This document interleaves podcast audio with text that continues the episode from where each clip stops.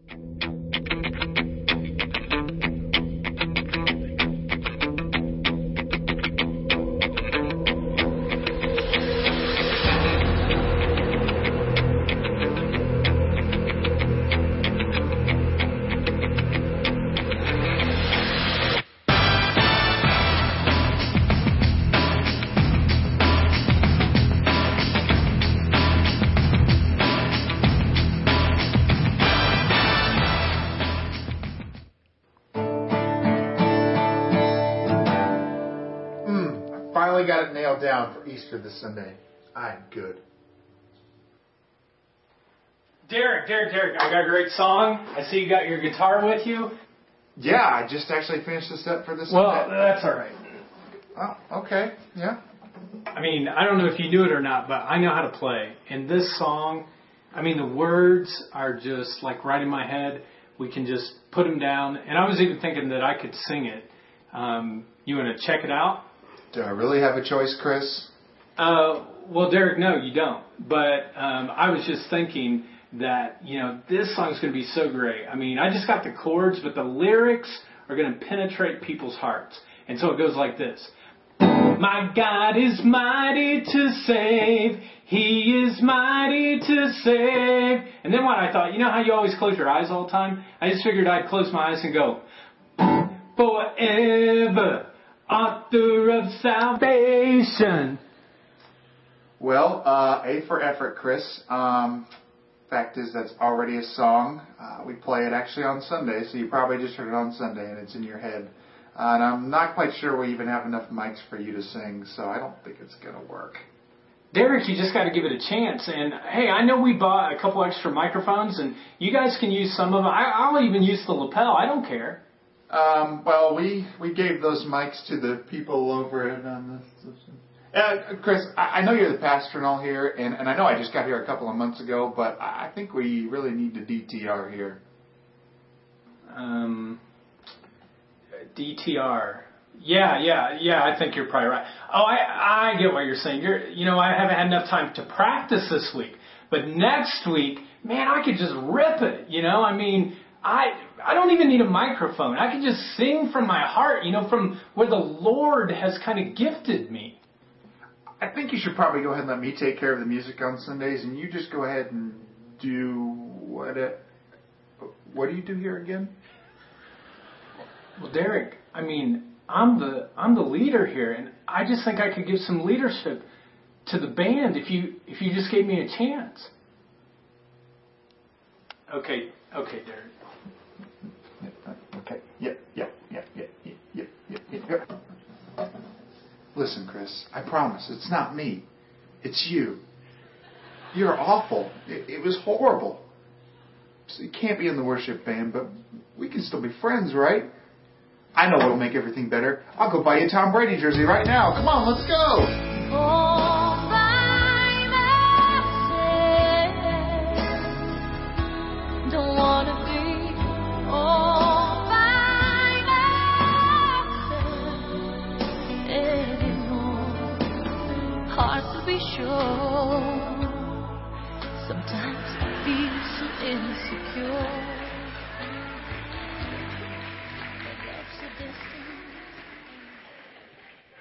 for me to jam? Huh? You ready? April Fools. I can't sing. I can't play a guitar. We're very blessed to have Derek uh, with us. Um, and uh, I just want to begin this morning by saying Happy Easter. And it's great to see all of you uh, here this morning. And uh, my name's Chris. If you're here for the first time or you didn't get it from uh, the whole DVD. Well, last Easter, there were three people that were on our staff who uh, were all engaged. And they all got married this past year. And it was very interesting over the past year to watch each of them kind of go through the emotional, uh, kind of charged experiences of relationships and dating and trying to figure out how all this stuff kind of works. And throughout this past year, they each have come to me uh, trying to ask for relational advice. And before their engagement to the people that they were connecting with, they said that they had to have a DTR talk with their significant other. And when they said DTR, I had absolutely no idea what they were talking about. It's like one of those moments where I'm only 38, but you finally realize you're getting old. You don't have all the lingo that you once had. So I'm like, I am, I'm clueless. I have no idea what they're talking about. And they explained to me that this was the big talk. It was the defining the relationship talk. I mean, each of them knew who they were. They were caring, loving, giving people who were serving Jesus here at the church. They knew their strengths and their weaknesses, what they liked, what they didn't like. They knew their purpose in life. They pretty much knew who they were. But that wasn't the question. The real question was how would their significant other define who they were to them? What's the depth of the relationship? Where is this thing going? That's what they wanted to know. Now, many of us have been through this before, right? We have, uh, you know, gone through this. You spend all night on the phone talking to someone. Your cell phone is almost dead, so you have to plug it in. And you wake up to uh, the morning and you're still on the phone. Or you get in your car and you drive halfway across the state or across town or across the country to just meet with that person for a few moments because you're in love. And every once in a while, you have conversations like this. Well, what do you want to do? I don't know. What do you want to do? Well, I don't know. I want to do whatever you want to do. Well, I want to do whatever you want to do. You just kind of are hanging out. And you laugh at his lame jokes. And you always say that she looks beautiful without her makeup on. Ugh. And you're at a stage in which everything is just kind of cute. This too will pass. And paying the restaurant kind of becomes, the restaurant bill becomes kind of weird because, you know, do they pay or do I pay or do we Dutch it together? And, and then you finally wonder, is this the one? Are we more than just friends? Are we officially something? Has she changed her Facebook status? Who am I to him, right? Now, I'm not sure that my wife Jennifer and I ever had a DTR talk together. In fact, I'm pretty convinced we didn't. I just kind of looked at her one day and this is what I thought. She's hot, I'm not. She's smart, I'm a fart. She's my best shot, I've got to go for not. And uh, I went and I pleaded, and I'm like, please, please, like, you know, a little puppy dog, marry me. And she's like, okay, you know. And the rest is history. I think we got a picture up here of uh, Jennifer and I. Look at those glasses. I mean, those things are bigger than my head, you know. She's beautiful, hasn't changed. Man, I look like a doormat, you know. I mean. But most couples have this DTR talk, the defining the relationship talk. You know, the Easter story, and for that matter, the whole story of the Bible is about God coming to human beings and saying, I want to have a DTR talk with you. I want to have a defining the relationship talk with you. The key to Easter really is about defining the relationship with God. That's what Easter is all about. It's defining the relationship with God. In fact, in the New Testament, we find that uh, the second half of the Bible, we find that Jesus over and over again is going to people asking them purposeful questions of how they would define him, how they would define a relationship with him. One day there was this very rich, wealthy, kind of religious leader. And he comes to Jesus. And uh, he's kind of pious. And he asks this question Good teacher, what must I do to live forever? And Jesus says, Why are you calling me good? God is the only one who is good. In other words, Jesus is kind of implying here are you catching on to something? Are you thinking that maybe I'm not just a mere man, that maybe I might be God?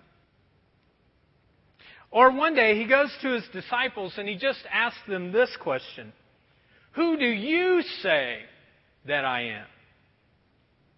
Or after the resurrection, he corners one of his best friends, a guy by the name of Peter, who was a fisherman who eventually became the first leader of the church. And he goes to him and he says, Hey, Pete, do you really love me? Or to one of his other friends, a guy by the name of Philip, he asked, Do you believe, Philip, that I am in the Father and the Father is in me? Or one day, Jesus was just teaching on this real heavy stuff, kind of count the cost kind of stuff. Kind of the stuff that says, you know what, you have to give all of your life if you're going to follow me and turn away from everything else. And people started turning away. In fact, Jesus' whole kind of uh, followership just dropped, went straight down to the bottom of the barrel. And he looks to his disciples and he says, Are you going to leave me too? Or prior to healing a man who had blindness, had been blind his whole life, he looks to the guy and he says, Do you believe that I can heal you? Folks, these are DTR moments here. And these men, these followers of Jesus, would give their literal lives to making sure that this message of the resurrection was passed on throughout history.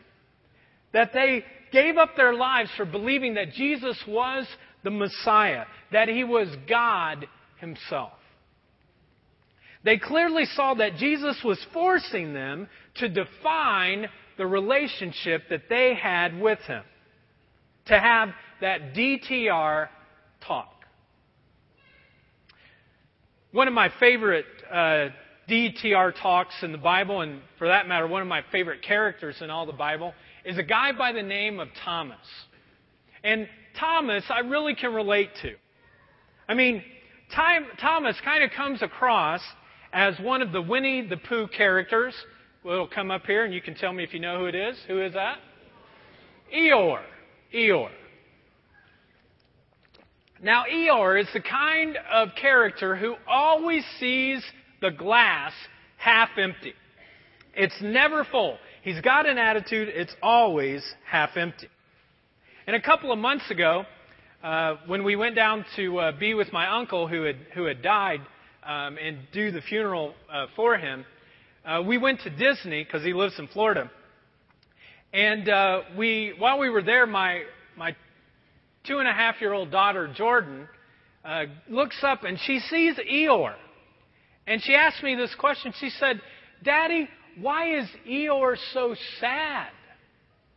She goes, I'll go give him a hug. And she ran up there, and we have a picture there. And she just gives Eeyore this big, gigantic hug. But Eeyore in the Winnie the Pooh movies kind of was like this It's snowing. It's freezing. But at least we haven't had an earthquake yet. And when you read Thomas in the New Testament, what you find is that he has a little Eeyore in him.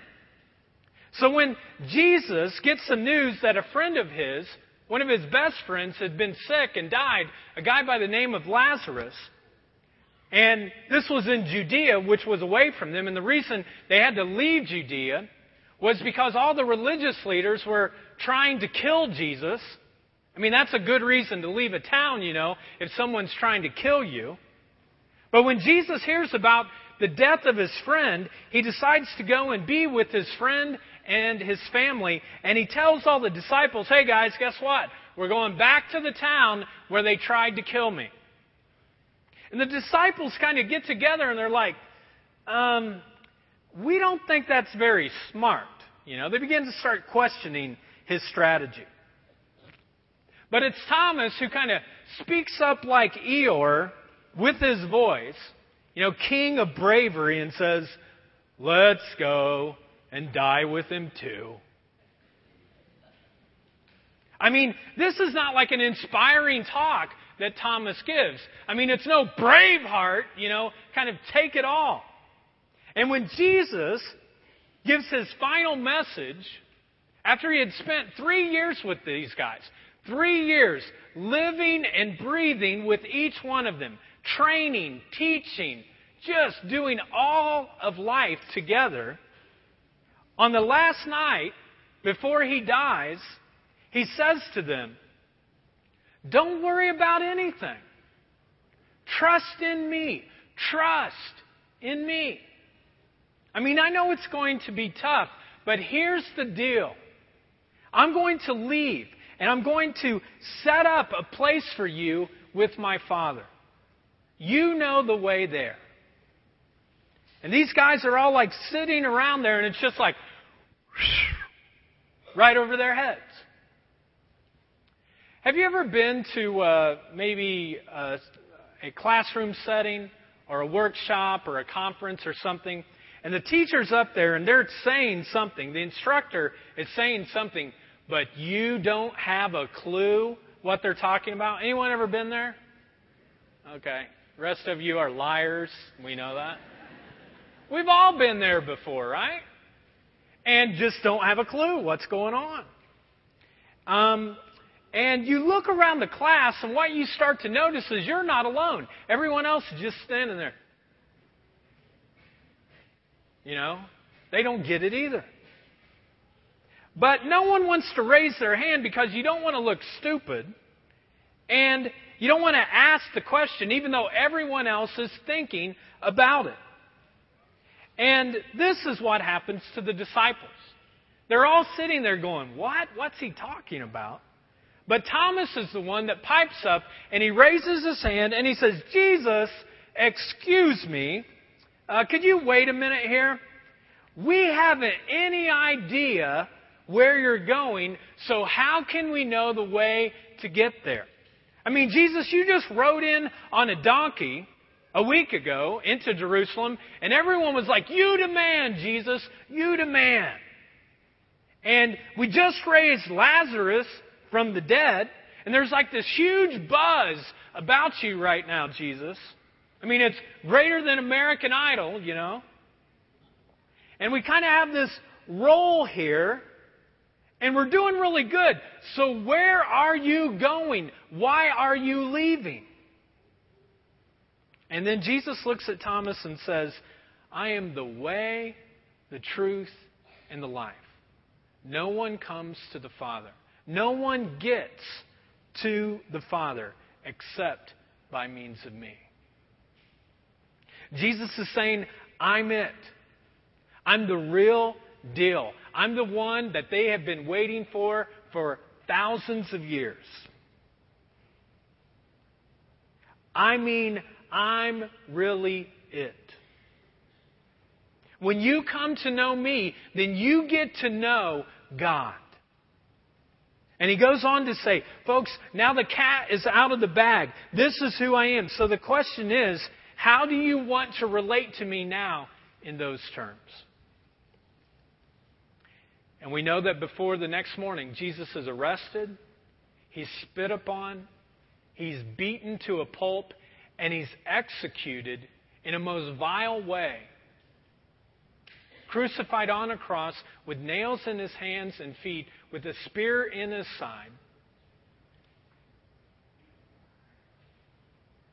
And In crucifixions, typically they would just take the body off of the cross and lay it down at the ground, and dogs would come and they would eat what was ever left. And this appears to be the end of the story. Such a tragic story. The disciples run for their lives because they're thinking maybe we'll be next. And they're scared to death and they kind of scatter all over the place. And the next couple of days must have been the lowest and most depressing moments of their lives because nothing had worked out the way that they had spent their last three lives or three years doing it. Just think about that. Three years of your life believing, doing, walking away from jobs even, and now all of a sudden it doesn't pan out the way that you wanted it. And to make matters worse, now they're the laughing stock of Jerusalem. These dummies believed in this guy. He can't do anything. They're just a big joke. They're experiencing all these horrible nightmares. Now it looks like the carpenter from Nazareth is really just that. He's just a carpenter from Nazareth. He's just a big joke, a liar, just another self proclaimed Messiah who said that he was the one and he ended up being crucified. And these guys fell for it hook, line, and sinker. But then Sunday comes, and rumors start coming around. Some of the women who were some of Jesus' closest followers said that they saw him and that he wasn't dead, but he was alive. And of course, they share this to a bunch of guys, and the guys don't believe them. I mean, that's what guys do. They typically don't believe.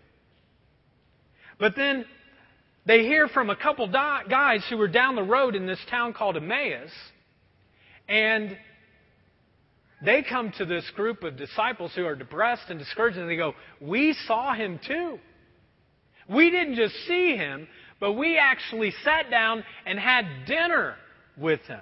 He broke bread with us, and then whew, he disappeared right from our sight. And these disciples are sitting there going, No way! No way! So they're processing all of this and they're scared for their lives. They figured they might be crucified as well. And so they go to a house and they lock the doors down in this one particular room so that they cannot be captured because they're fearful for their lives. But then all of a sudden, in the midst of this locked room, Jesus shows up into the room. And they're speechless. Every single one of them, except one. Anyone want to guess who that is? Thomas.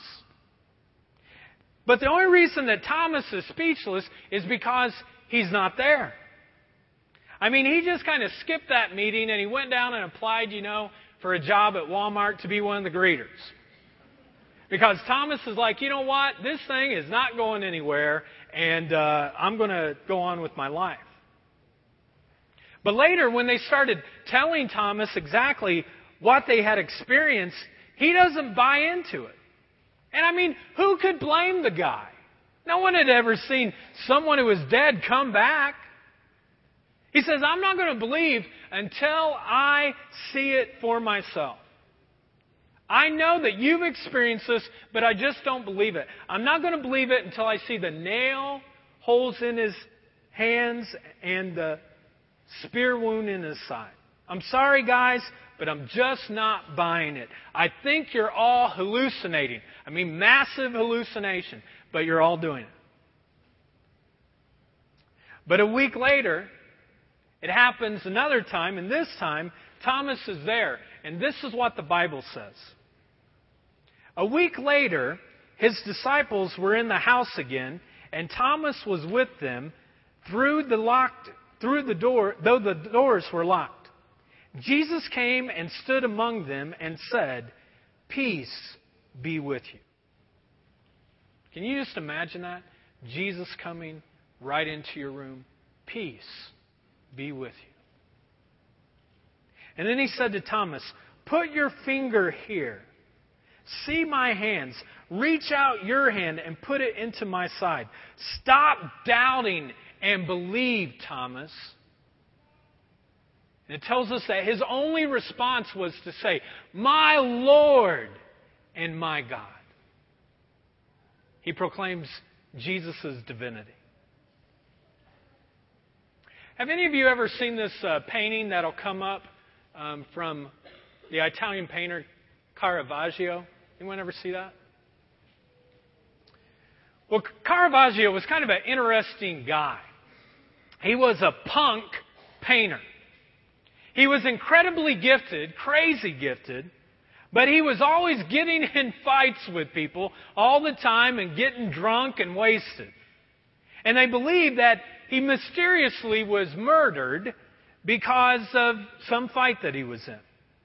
And in this famous painting of him, the lighting uh, that he did, the lighting is just amazing. It's just gorgeous of, of how he painted that lighting. But I really doubt that it happened this way. Uh, one reason is because uh, the guys would have been much younger than what is portrayed here. I mean, not like these old dudes. And uh, secondly, the scripture doesn't tell us that Thomas actually put his finger into the side. It just says that Thomas responded, You are my Lord and my God. You see, when Jesus showed up in his life, Thomas's world was rocked. The resurrected Jesus. And his DTR moment happened right then. This is our relationship, Jesus. I'm just telling you right now. This is our relationship. You are Lord and you are God of my life. And the relationship is defined. You see, folks, the resurrection proved that Jesus was exactly who he said he would be. The cross is love expressed, and the resurrection is love empowered. Because every single person on planet Earth has to bow to one thing, and it's this death. And Jesus was the only one who did not have to do that. He's the only one who didn't stop at death, but he came back to live. You see, Jesus proved his lordship by beating death itself with a glorified and resurrected body. And here's the, the deal, folks, that all of the disciples themselves were martyred. In other words, they were beaten and killed for their beliefs. All of them except one, and that was John. John was the youngest of all of them, and the, it tells us um, from tradition that he was actually boiled in oil because of his belief. I just can't imagine what that must have looked like. But because he believed, he was an eyewitness, he knew he was Messiah and God, and he passed it on. He was boiled in oil and then sent to live in exile for the rest of his life. Now, let me ask you, folks, what people would give up their life, their very life, for a lie? Thomas, doubting Thomas, is believed to have gone as far as Iran and Turkey and then eventually India, sharing the story of this Messiah, this one who had come and had been resurrected.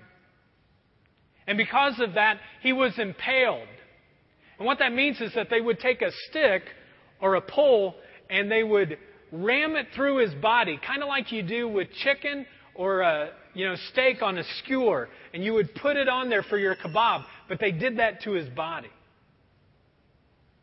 And the other disciples had similar acts of torture that happened to them as well. And yet, they paid the high cost because of what they had experienced, of the power that they had received from Him.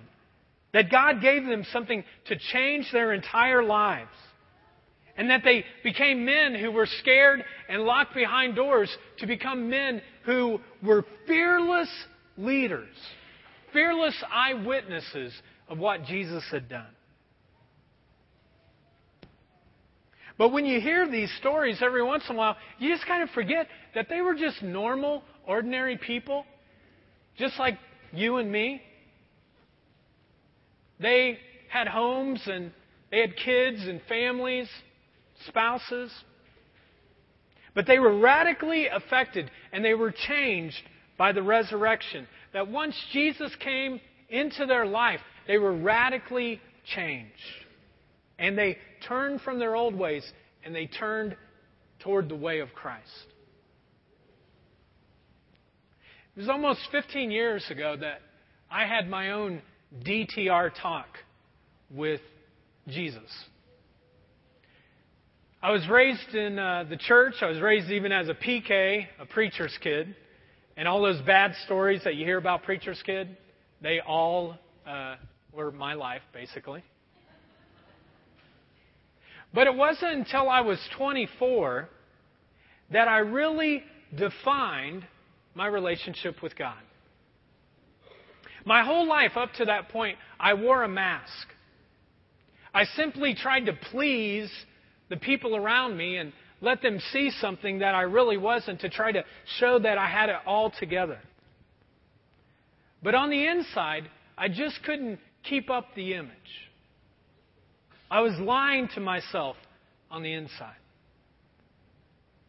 And I thought the only way that I could ever please God is if I just performed at a very high level. I had a lot of pride issues too. I thought I could go through life and I didn't have to give it all to Him. I didn't have to admit my need to Him. And I didn't want anyone to kind of know the last 10% of my life my flub ups, my mess ups, my screw ups, my sins. I just wanted people to think that I could put it together. And to be honest, when I looked at my life in college, I even thought, you know, does God even want me? Does He even want me? Folks, the resurrection changed every single thing in my life. I would have never imagined that I would be sitting in this place right now. I just wouldn't believe it. And he just used the moldy clay because the resurrection changes everything. There's a guy in the Bible by the name of Paul. He gave up his own life for the resurrection, and he ended up writing over half of the New Testament. But before he actually came to Christ, he persecuted the church. He actually set up Christians to be murdered. And one day he meets Jesus in this vision and he has this DTR talk with him. This defining the relationship moment with him. And years and years later, he writes to a group of people of his friends in Greece, and this is what he said. Therefore, if anyone is in Christ, the new creation has come. The old has gone. The new is here. Because all of this is from God who reconciled us, which means He just made peace with us through Christ and gave us the ministry of reconciliation, of making peace with other people. You see, God was reconciling the world, making peace to Himself in Christ, not counting people's sins against them. He doesn't keep track of your sins. So Paul says, We implore you, we beg you on Christ's behalf. Be reconciled to God. In other words, have your DTR moment with Him. God made Him who had no sin to be sin for us, so that in Him we might become the righteousness of God, be made right with God. Man, what a statement. So let me just ask you this morning are you ready to have your DTR talk with Jesus? Because if the resurrection is true, then He's Lord. And we have to respond to that in some way. Now, the Bible tells us that the real response to this is to repent, which is just a big kind of theological religious word in which it means we change our mind. It implies that you turn away from what you have been doing, what your life has been like, and you turn towards the direction of Jesus Himself. It means you simply come to Him just as you are, just exactly as you are, and you confess your brokenness and you admit it. And you just ask Him and you tell Him, like Thomas did, I want you to be Lord and God of my life and you follow Him. And you realize when you do this each day that your life will never be the same again. When you do this, Jesus promises that whatever in your life you're struggling with, through His love, He will bring healing to you. And that He really, really loves you, all of you. And you believe it, folks. You just believe it. Just like Jesus said to Thomas, stop doubting and believe. So, in just a moment, I'm going to uh, pray, especially for those of you who've never really had a DTR talk with Jesus, to define your relationship with Him. And honestly, that's the reason we exist as a church. The jar exists Tell people that are broken like me, people broken like you, to get connected to the resurrected Jesus. And for anyone who wants to, uh, who does this prayer today, we just have a couple things that we want to give you. We want to give you, a, and this is all free, but a, a new Bible in a translation that you can understand, one without wear and all that kind of stuff. And we have a CD of some of the songs that we sing here at the jar, and you can pick that up. And inside, there's just some next steps of how you can continue to kind of grow in your relationship with God. And there's tables, there's one over here on my left and one over here on my right, that you can just go and pick one of those up. And so after we pray, Derek and the band are going to kind of close us out in a song. And so don't run away right now, okay? Greeters, lock the doors back there. I'm joking. Not really. Lock them. No, joking. But after we pray, uh, Derek is going to lead us in a song. And if you prayed that prayer with me, just during the song, we'll be standing so, so no one will know. Just go to one of these tables and get the Bible and the packet that we have for you. No one's going to twist your arm or kind of lead you in some kind of prayer unless you want that. But you can just pick it up, come back to your seat, and uh, then we'll close out. So um, let's go ahead and stand for prayer.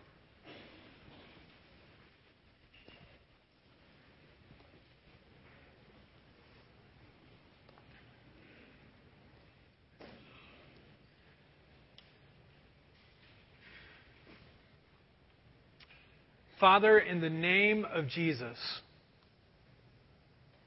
I ask that you come right now through the power of your Holy Spirit. Would you come and would you just reveal yourself to us? Just like you did for Thomas, just as you did for the disciples and Paul, just as you did for me, God, 15 years ago, and as you've done for literally billions of people.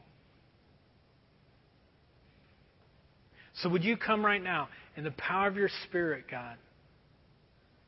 In this moment. And I pray right now, Father, for us who are here and we're ready to have that DTR talk with you.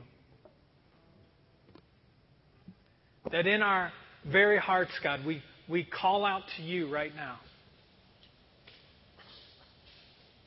And if you're at that point, life is at a point where you're ready to define this relationship with Him.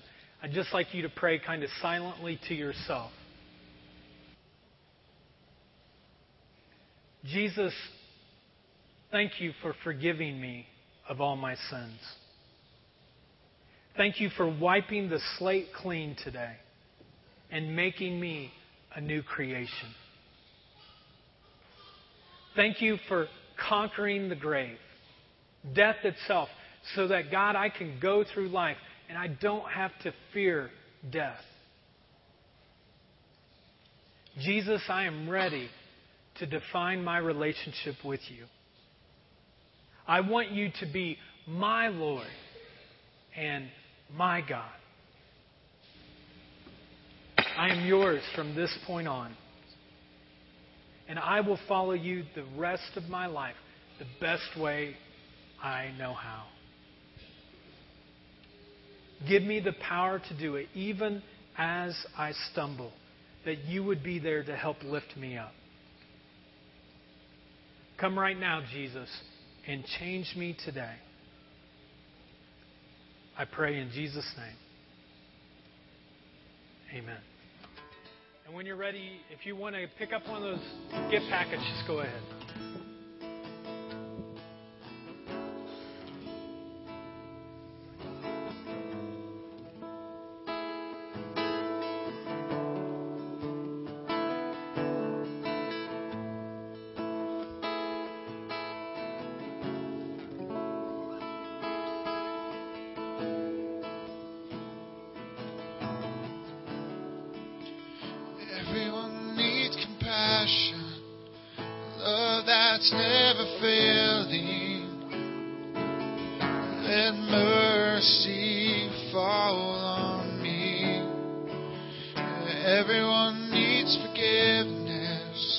Kindness of Savior,